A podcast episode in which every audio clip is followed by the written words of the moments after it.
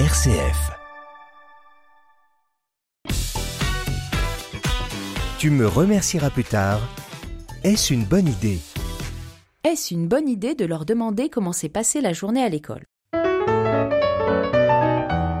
Quand ils sont petits, ils vont à la crèche ou chez la nounou. Quand on les récupère le soir, on sait exactement ce qu'ils ont fait, ce qu'ils ont mangé, combien de mots ils ont prononcés, combien de fois ils sont allés sur le pot. On écoute, on enregistre les journées de nos petits sans nous. En maternelle, c'est une autre histoire parce que justement, on ne nous en raconte plus d'histoires, de mots échangés qui sont en général bonjour et au revoir, avec 30 mouflés à rendre à autant de parents en s'assurant que chaque parent reparte avec le bon enfant. Les enseignants n'ont pas le temps de raconter la journée. Et c'est donc aux enfants de le faire on peut avoir deux versions. Première version, l'enfant, souvent petit, qui répond invariablement à rien, ce qui conduit les parents à rencontrer l'enseignant dès le 25 septembre. Deux possibilités. Soit la maîtresse n'en fiche pas une, soit notre charmant gamin refuse de participer. Dans les deux cas, c'est inquiétant. La troisième solution, à laquelle on ne pense pas forcément, cet enfant n'a juste pas envie de raconter sa journée. Voilà.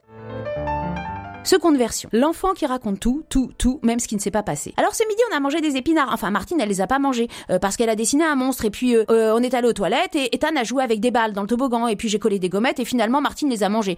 Et on a vu des Mexicains qu'on a collés au mur et on était en train de faire le train dans la cour et il y avait plus de papier. Alors c'était embêtant et Josette est allée dans le placard. On comprend rien. Ça dure encore et encore à se demander combien d'heures a duré la journée de cet enfant. Et comme c'est la même chose tous les jours, on n'ose presque plus demander comment la journée s'est passée. On regrette le temps où ils répondaient à rien. Et ils grandissent encore. On ce qu'ils ont mangé, qui sont les copines et les copains. On espère surtout qu'ils nous racontent le bon mais aussi le mauvais. On espère que si jamais ça ne va pas bien, que s'ils ont des soucis, des petits ou des gros, qu'ils ne nous répondront pas rien quand on demandera ce qu'ils ont fait. Parce que ce jour-là, on devra être là avec eux.